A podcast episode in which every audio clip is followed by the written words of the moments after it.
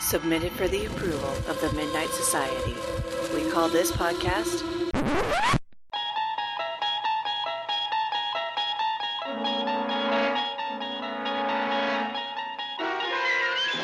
You're traveling through another dimension. A dimension not only of sight and sound, but of mind. A journey into a wondrous land whose boundaries are that of imagination. That's the signpost up ahead. Your next stop, The Twilight Zone. Hi, everyone, and welcome back to Are You a Fan of the Dark? Yeah, it's been a really long time, but I figured I ought to come back for a Christmas special, and I brought somebody new this time. Say hi, Ken. Hello. So this is my stepdad, Ken, and he's joining me on this special Christmas episode because Are You Afraid of the Dark doesn't have any Christmas episodes, really. But before Are You Afraid of the Dark, there was another wonderful show, and it's one that Ken introduced me to at a really young age. It's called The Twilight Zone. The particular episode that we're going to be doing is called Night of the Meek, and I don't honestly remember the first time I saw this episode. Do you? I don't really remember when I showed it to you. You were probably about maybe, I don't know, 8? Yeah. 8 or 9 years old, I think. Yeah. Because when we started watching Twilight Zone, there was this video rental place in Tucson called the Pink Motel. Remember that place? Awesome place. Yeah, we used to go there and get Italian sodas and rent the Twilight Zone VHSs because... that was before DVDs. True. They would actually play them in the store sometimes, wouldn't they? They would. They had these little televisions up and they would play them in there. But it was a lot of fun just to hang around in there. Yeah. It was a wonderful, kitschy little place. So I have a lot of fond memories of The Twilight Zone and just a lot of fondness for the series in general. Yay. We raised her right. Yes.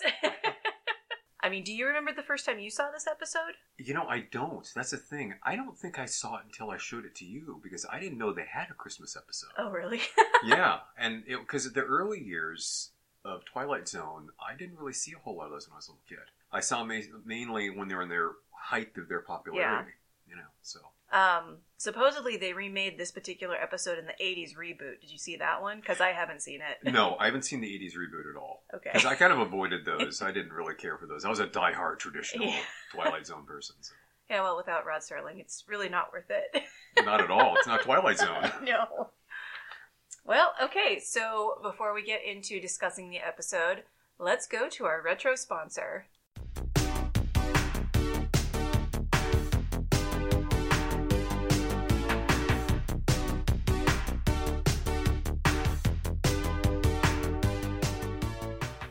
Okay, this week's retro sponsor is Old Fashioned Divinity Candy.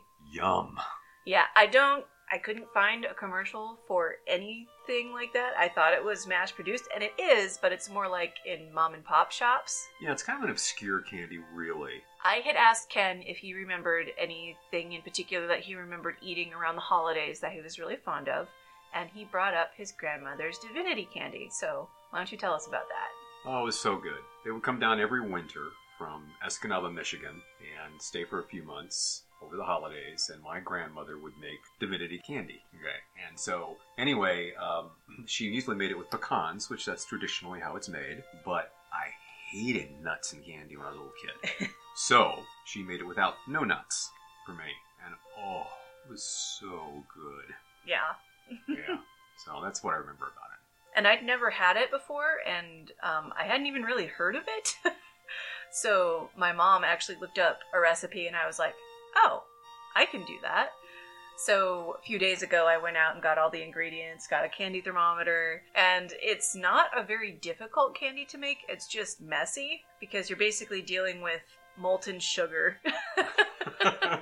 Well, yeah. I mean, it's all sugar, really. Yeah. How would you describe the texture? The texture is like a soft, sort of spongy. It's weird. It has such a texture all its own. Divinity does, yeah. But it was so good. Yeah. Oh, you did a great job. Oh, I'm glad. I think Jody had the best description of it that I could think of, since I'd never had anything to compare it to. And I guess the texture would be close to after dinner mints. Yes, it has that kind of melty sort of your mouth. But it doesn't taste minty. No. It tastes like vanilla and sugar. Vanilla and sugar, yes. It's lovely. Yeah, so hooray for divinity candy. Yay! All right, with that being said, let's move on to The Night of the Meek.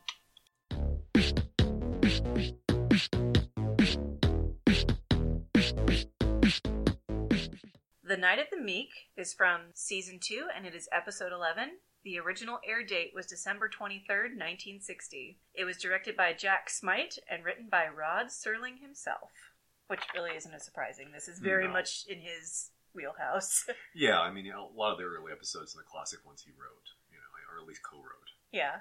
I was curious about Jack Smight because it said that he had directed a few more episodes. Oh, did he? Yeah. One of them was 22, which I remember.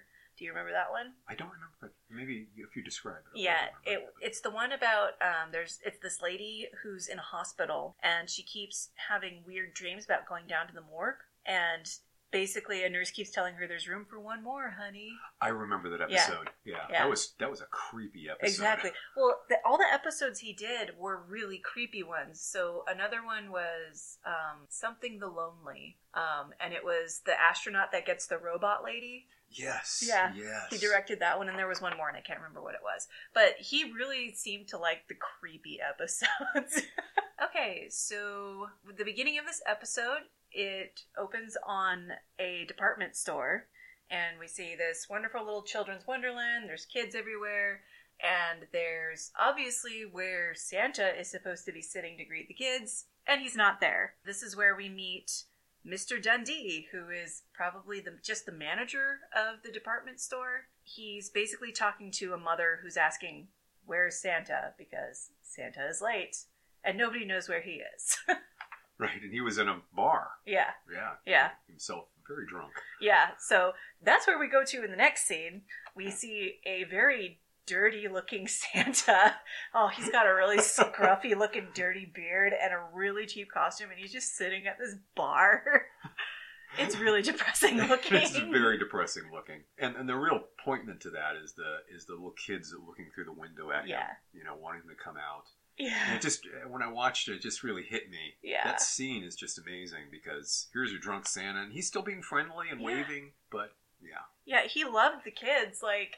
He didn't tell them to go away. They have their faces pressed up against the glass. And even though he's bantering with the bartender, he's like, oh, look, there's kids. Wave, wave, wave. Yeah, and his whole dialogue is about dreaming about really being Santa in a way. Yeah, you know? Exactly. And him and the bartender, Bruce, we find out his name, banter back and forth a little bit more. We learn that Santa's name is actually Corwin. Mr. Corwin. Yeah. And this isn't the first time he's come to the bar to get shit-faced. Apparently he does it a lot. He does. And he winds up spending the last of the money that he has on him on the sandwich that he sort of ate and more liquor. Yeah, that was it. You know, he's just a real poor guy. And I think he did say in the dialogue that he only works for being a Santa once a year or something like that. Yeah, he's pretty much homeless or whatever. Yeah, it's really sad. But he has the heart of gold because he's basically... He's not really commiserating because Bruce doesn't give a fuck. Like, he's not having any of it. No. He's just like, I don't care that there's kids. Just give me your money. Bruce gets a phone call. And when his back is turned, Corwin tries to steal a bottle of whiskey. And Bruce, again, is having none of it and basically says, get the hell out. Yeah, yes. Get out. Yeah. Yeah. And he's... played wonderfully by, you know, Val Avery, who's the bartender, Bruce, who's a great character actor. I mean, he plays a lot of bad heavies later on in years. Oh, really? Yeah. And he's just really good at it. Who is the actor who plays Mr. Dundee? Mr. Dundee is played by John Fiedler, yeah. And he was also a great character actor. He had a really distinct voice. He did a lot of voiceovers, too. And he was a lot of things. I was going to say, I thought I recognized his voice because it sounded like Piglet. Yeah, and I think he did play Piglet. I don't know if he did or not, but, he definitely was in a lot of stuff. Yeah, he's got that kind of voice. And the guy that plays Mr. Corwin, is he? Mr. Corwin, is Art Carney. Oh, okay. Yeah, so Honeymooners, you know, he was, and of course he's a really great actor. And this is a very dramatic role for him, really, you know, so. It is really dramatic. It's really sad. Like, it is. Oh my gosh. So Corwin gets kicked out of the bar for trying to steal the bottle of whiskey. And he's stumbling through his bad neighborhood. It doesn't look that bad to me, but I guess that's the impression you're supposed to get. That's impression, kind of a lower end of the neighborhood, yes. And there's some children outside, and they see him, and they get all excited, but he's, like, stumbling drunk, which is tragic. But, hey, you know, it's 1960, so whatever. And the wonderful thing is he's talking about, you know, throughout the whole thing about how the spirit of Christmas is lost. Yeah. You know, and it's about love and compassion. And I mean, really, it's a very positive aspect. And so the character of Art Carney, you know, that he's playing, Santa, this Santa character, he's just mourning over the loss of the world and how they look at Christmas. Yeah, exactly. And this is so apparent in how much he feels for specifically the children and basically everybody around him, because he stumbles and falls in the snow, and he's just kind of sitting there, and the two kids that had seen him before and were very excited, they come up to him, and they immediately start begging him for toys. Right. And it's really heartbreaking, because they're like, you know, I want a doll. The little boy says, I want a gun, which is a little disturbing. But they're listing off childhood things. They're like, you know, I want a dollhouse. I want a soldier set. And then the little girl says, and a job for my daddy. And then the little boy says, and a good dinner for Christmas. Please, Santa. I want a carriage and a dolly. Please, I want a gun and a playhouse and a set of soldiers and a fort. And oh, please, Santa Claus, a job for my daddy. Please, a big turkey for a Christmas dinner. It is the saddest thing ever. It is, and the way he's hugging them, and he's starting to cry. Yeah, it was just amazing. But of course, when he mentioned the gun, the first thing I kind of flashed back at is A Christmas Story. You're going to poke your eye out with that, you know, so. But, you'll shoot your eye out! Shoot your eye out. And after this tragic scene, of course, in comes Rod Serling with his typical monologue. This is Mr. Henry Corwin, normally unemployed, who once a year takes the lead role in a uniquely popular American institution, that of the department store Santa Claus, in a road company version of The Night Before Christmas. But in just a moment, Mr. Henry Corwin, ersatz Santa Claus, will enter a strange kind of North Pole, which is one part the wondrous spirit of Christmas and one part the magic that can only be found in the Twilight Zone. Oh my goodness. Just classic. I mean, like, the way that he's describing the scene is so cold. It's Rod Serling for you, you know. I mean, he says, the magic of Christmas. And I do not believe for a second that he believes in magic. Not even a little bit, even though he wrote this episode. Yes. Like, it's just, it's very good and classic. Yes. Whenever he does that, you know for sure that either the main character is going to be really in for it. Oh, yeah. Or he's going to have a very special moment. Yeah. Mostly it's a bad thing. Most of the time, yes. So after this wonderful monologue, we are back to the interior of the department store, and Corwin is unfortunately stumbling in still drunk, and there's a kid playing with a train set or something. Yeah. And he comes up and he's playing with it with the kid. And it's just this cute little moment where you can tell that he has a real connection to children and he really cares for them. Yes. But he's interrupted by Mr. Dundee. Yes. Dundee scolds him for being late and tells him to basically get to work now. Yep. And Art Carney sort of stumbles up there, you know, I mean, he's definitely drunk. He gets at least up to his Santa seat. Yeah. You know? Yeah. And unfortunately he meets some spoiled ass people is basically what happens next. That little kid looks like he's about as excited going to Santa's, you know, watching water boil, you know, he does not want to go up there. And when he does, you know, it's just like, well, you know, what are you going to give me sort of thing or whatever. Yeah. His real attitude. Yeah. It's really bad. And unfortunately Corwin loses his balance and falls off the pedestal. He does, yes. And it makes a really big scene, and the kid immediately realizes that Santa is drunk, and unfortunately so does his mother. and his mother makes a huge scene about it. She really does. And the kid is like really just this real brat. Mom, I think Santa's drunk. Yeah. You know, even says, yeah. Look, Mom, Santa Claus is loaded. Oh, you've got some nerve. You ought to be ashamed. Madam, I am ashamed. And the mom is having none of it, and she goes up to Mr. Dundee and in the typical, you know, privileged white woman way is like, you need to do something about this. I'm never shopping here again. It's ridiculous. It is. It really is. I mean, he shouldn't have been drunk. That's for certain. Absolutely. But at the same time, like, oh my God, woman, get out. Please. Take your stupid kid and leave.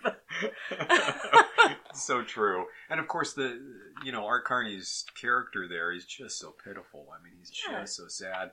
And then he goes in this wonderful speech. Yeah, he does. To the, store manager there, and Mr. Dundee. Yeah.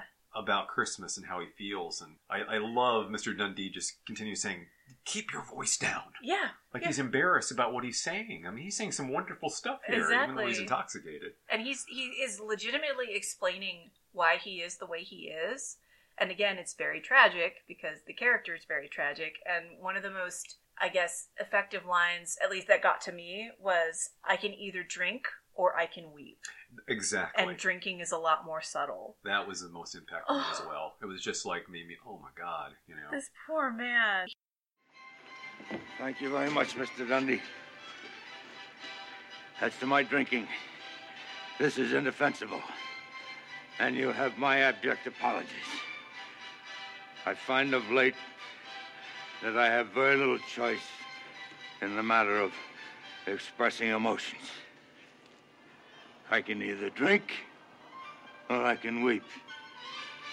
And drinking is so much more subtle. He also explains that he was going to tell the mother, Christmas isn't about shopping and getting all the things, and it's becoming too commercial. It's, this is before that was a big movement in America where people were like, get back to the spirit of Christmas. Here's this guy. This is 1960 when this is being filmed, and he's saying this. So, I mean, it's really meaningful. Oh, yeah. I mean, that's an incredible thing. And that's what really got to me. I didn't realize after I watched this episode again how ahead of its time it really was. And Rod Serling was like that with these Twilight Zones. Yeah. He would be very, a lot of moral and ethical and issues that he'd bring up that was just like way ahead of their time. Oh, yeah. But Mr. Dundee doesn't really want to listen to Corwin. And at the end of his speech, Corwin winds up saying, if I had one wish, it would be that the meek inherit the earth. I just wish, Mr. Dundee, on one Christmas, only one, that I could see some of the hopeless ones and the dreamless ones. Just on one Christmas, I'd like to see the meek inherit the earth. No one cares. No one cares. No one cares. It's very sad. They don't care. Yeah. I think actually the kids kind of cared because they sort of follow him out of the store. They do and look at him longly. I thought, at first was I'm going to see an elf in there or something. Yeah, you know what I mean? Because it was just they really understood him. It seems like at least from their appearance. None of the adults did. No, about that. No. So then we see Corwin outside of the store again. He is just walking down the street back in his Skid Row neighborhood, basically. He walks by the bar.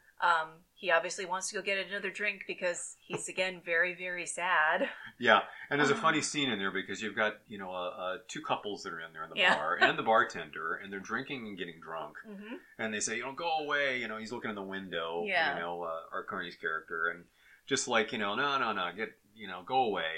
And they say, Merry Christmas to them. They're drunk like crazy. Yeah. And, it's like, what? it's Santa. Like, they're so drunk. So, yeah. Well, they can forget their pain, but he's stuck with his, unfortunately. Yes, he is. And then when he's walking around, he seems really forlorn, and he starts hearing sleigh bells.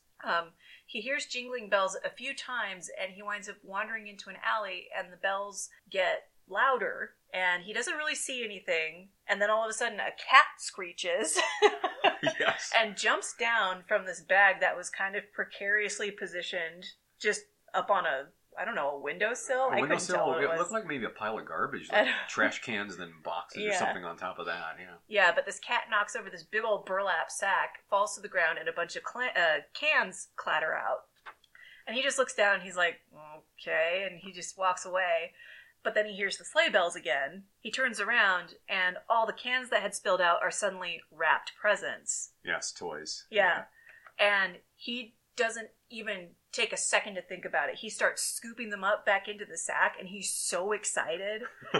And it's just beautiful to see how happy this makes him, because he's like, oh, finally I can do something about this. Yes. So he picks up the sack and he starts yelling, Merry Christmas! Yeah, he's just so excited. He's more excited than Scrooge is at the end of Scrooge or whatever. Yeah. Yeah. And he goes and he runs out into the street and he's yelling, Merry Christmas! And to everyone. So then we go to the interior of, is it a shelter? Or is it a halfway house? Yeah, it looks like a shelter run by Sister Florence. Yes. And she's horribly screaming Christmas carols at the top of her lungs while playing an organ. Yeah.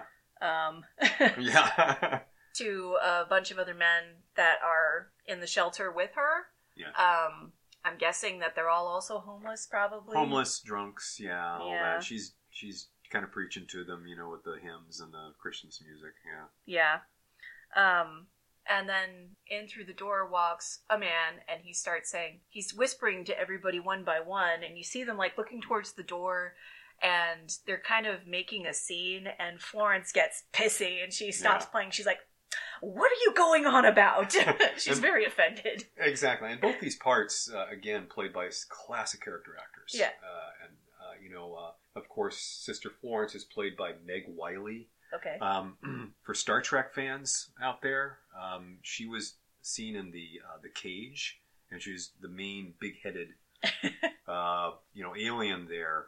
So she's well known in the Star Trek circles. And then, of course, Bert, the old man that comes in, is by Bert Mustin. I think that's how you say his last name. And he's just he's been all over the television series for his character actor. There's really famous character actors in this thing. So it's wonderful to see them. Yeah. So Bert is saying, he basically tells Sister Florence, hey, there's Santa Claus and he's coming down the street and he's giving everybody anything they want. And right when Florence is about to say something about that, of course, in through the doors walks Corwin with his bag of gifts. And he starts asking everybody one by one, what do you want?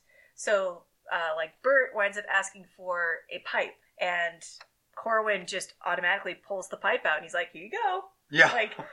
It literally is a bag full of whatever you want. He winds up handing out a sweater and a smoking jacket, and he winds up giving a cane to a guy who didn't even ask.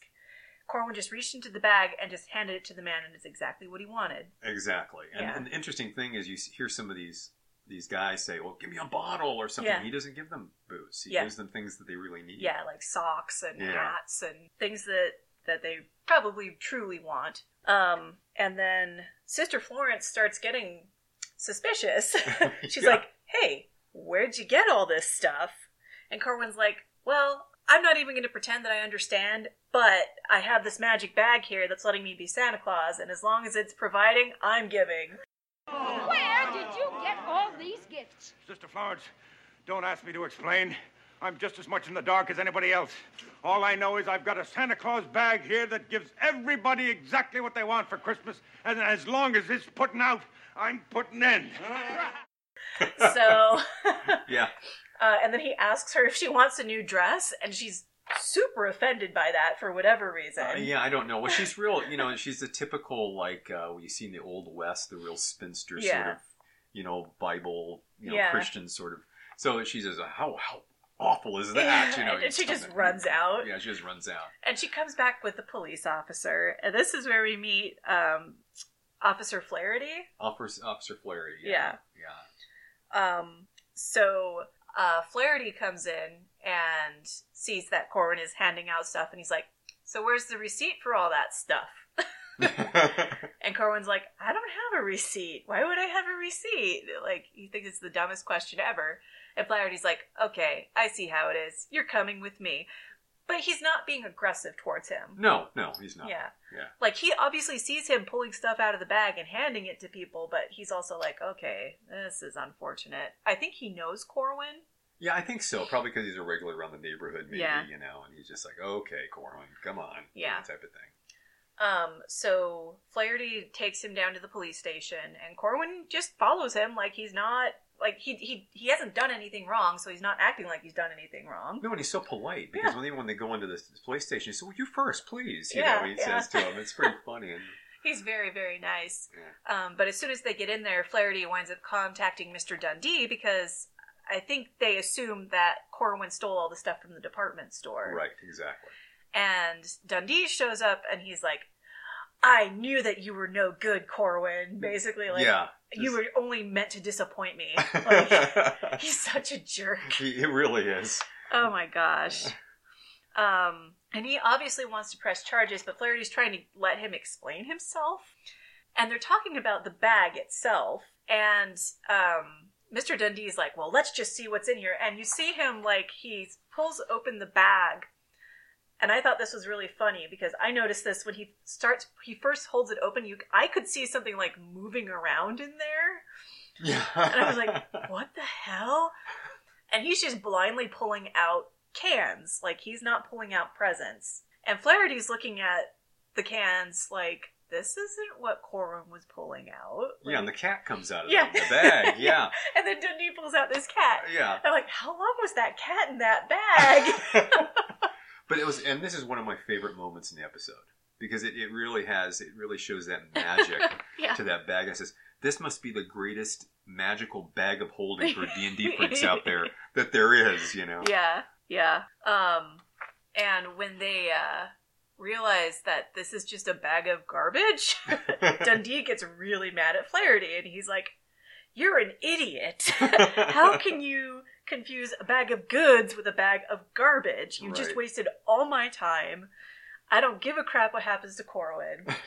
And Flaherty's like, no, I think Corwin has something here. I think this is like some sort of magical bag. Like, it. I swear to you, I saw him pulling things out and giving them to people. And Dundee's like, oh, well, if it's a magic bag, let's just test it. Okay, Corwin, I want this, you know, vintage cherry brandy from 1903. Go ahead, give it to me. The Dundee. Believe me, it's like Corwin says, we're dealing with the supernatural here. In other words, all we have to do is to ask Mr. Corwin to make a little abracadabra for us, and no sooner said than done. Well, go ahead, Corwin. I fancy a bottle of cherry brandy, vintage 1903. Oh, that's a good year. And for you, Officer Flaherty, how dare you drag me down here at the busiest time of the year to look at a bag full of garbage Mr. that Dundee was found by... Dundee. Pardon me, gentlemen. Merry Christmas to both of you. And Corwin's like, ooh, that's a good year. And he reaches into the bag and pulls out a bottle of brandy with a pretty little ribbon on it. It's a classic moment. And then, you know, and of course, Mr. Dundee's surprised look on his face, like, what? Yeah. You know, and then Corwin just walks out of the room with the bag. Yeah. You know, they're so stunned, they just let him walk out. And then the cop, he's going, I know, I saw presents out of that bag. And even on the bottle, there's a little tag that says, to Mr. Dundee from Santa. It's very personalized. It's like... Yeah, and I think Dundee is so shocked that he just sits down and uncorks the bottle, and the cop hands him a glass. He's like, here, you need this. And they just sit there drinking together. And this is in the episode really the classic, one of the classic Twilight Zone moments. Yeah. You know, that is very typical. Yeah. It's great to see, because Corwin is... completely justified, and it's beautiful. It is wonderful. And of course he goes around and continues to deliver all these gifts. Yeah, you see him giving presents to kids. The kids are asking for very specific things and he gives them to them. Yeah. And he's, again, super happy about it, but you can hear in the background the bells tolling, signaling that it's midnight. And all of a sudden the bag is empty, but Corwin is giving out all the gifts that he's going to be able to anyway. Yeah. And he actually has this really satisfied look on his face. He does. And he goes to sit on the stoop of the shelter. And when he's sitting there, his friend Bert comes out. Right. And they're sitting there chatting for a little bit. And Bert basically says, oh, you didn't get anything? And Corwin, she says, you know, I think I probably got the best gift in the history of Christmas ever. Right. I got to be the giver of presents, the giver of gifts myself. And if I had one wish, it would be to do this every year. Definitely an awe moment. Yeah. Nothing for you, nothing for yourself, not a thing. You know, I can't think of anything I want. I guess what I really wanted is to be the biggest gift giver of all time. And in a way, I think I had that tonight. Although if I had my choice of any gift at all, I think I'd wish I could do this every year. Yeah, he's so humble and so sweet. Yeah. And Bert just looks really happy for him. And the great moral to that story is when he does that is that, you know, it really is more about the giving mm-hmm. and the service to others. Yeah. Than it is about anything else. Christmas and year-round, for that matter. Yeah. So it's a great, great moral story. It's precious. Yeah, very much so. So he's still very happy, and he gets up and he's walking around again, and I think he hears sleigh bells again. I think so. Yes, yeah, he does. And he goes back to that same alley. And then sees the sleigh. Yeah. Yeah. Yeah. So instead of finding a burlap sack, this time he finds a sleigh with actual reindeer. And he's just kind of like, huh? And he like goes up and touches the reindeer to make sure that it's real. And then all of a sudden you hear a creepy little giggle. We've been waiting quite a while for you, Santa Claus. That is one creepy elf. Yeah, that elf is terrifying. It is. I mean, if anything this episode's going to scare you, it's going to be that little elf. Yeah. This elf just pops up from behind some crates or something, and she's like, hee, we've been waiting for you, Santa! Like, okay, chill. Yeah. I don't know if I'd go with that elf or not. I don't know. Point. But Corwin is, I think he's speechless. He's just like, am I seeing what I think I'm seeing? And the elf's just like, come on, Santa, we've been waiting for you. We have a lot of work to do. Yeah, the little elf brushes off the snow off the seat and pats the seat and says, come on, let's go. And then Corwin just gets this big old smile on his face, and off they go. With the creepy elf. I'm actually really impressed that they got real reindeer, it looks like. Well, they did. Actually, they got... I was reading something about that. They actually got the real reindeer furnished by Santa's Village in Sky Forest, California. Yeah, that's amazing. Yeah, they did, yeah. Because he actually got them to mush, too. Like, he got them to trot off and pull the actual sleigh. He did, yeah. That was pretty impressive. It was, yes. So, obviously, Corwin's dream has come true. He's been granted his wish. And... now we come to the end of the episode, and we see Dundee and Flaherty leaving the police station together. Right. Dundee is very drunk. He is really drunk, He is super drunk. And they're both just laughing and carrying on, and then they hear sleigh bells themselves, and they look up, and they don't show it, but you see them looking up into the sky, and they're both just kind of squinting, and they both have a no look on their face, like... and they just kind of look to each other and they're like, did I see what I think I saw? Yeah, it's a really good illusion. The actors are really good about, you know, simulating that illusion of seeing Santa flying across the sky because, of course, they didn't have the budget to show that or have the technique. They spent it on the reindeer. They did. Yeah, that's probably the most expensive actors. But yeah, they're sitting there and Flaherty's like, well, I'm pretty sure that was Corwin. In a sleigh with reindeer and an elf next to him. That elf looks a little demented when they say that. And Dundee's like, okay, well, why don't you come back with me to my house? We'll have some black coffee, and we'll pour more brandy into it. And thank God for miracles. And the cop forgets he's on duty. He says, definitely I'm going to do this. Yeah. You know, he's going right with him, which is pretty funny. It's fantastic. And then we, of course, get a wonderful closing speech by Rod Serling. Of course. And there's an interesting thing about that closing speech that I found out. You know, when they first aired it, the original air, which was in 1960, December 23rd, ended with the words after the speech, and a Merry Christmas to each and all. Mm-hmm. Now, when and that it was deleted in the 1980s when they re-released it into reruns. Yeah. And because I guess it wasn't politically correct at that time, so they took it out of there. But if you get the Twilight Zone Definitive Edition, yeah, that has that episode on there, then they added it in there. But they say that I've never heard that. Yeah. But when they do say it, you can clearly hear that it's been like re-edited in, yeah, or cut in, because it's just a different tonal quality or whatever. But anyway, it's kind of an interesting little side note to that. A word to the wise to all the children of the 20th century, whether their concern be pediatrics or geriatrics, whether they crawl on hands and knees and wear diapers or walk with a cane and comb their beards. There's a wondrous magic to Christmas, and there's a special power reserved for little people. In short, there's nothing mightier than the meek. And a Merry Christmas to each and all. Yeah. So yeah, that was the Night of the Meek. Night of the Meek. Yeah, and it's a rare episode because it's one of those rarities that they really only played around the holidays. Yeah. You know, even in reruns. So you don't see it in the regular syndication of things. Mm-hmm. But very, very cool. Yeah, and it's a little different from a typical Twilight Zone episode. I mean, it's still supernatural. Yes. Obviously, because this guy finds Santa's bag of holding.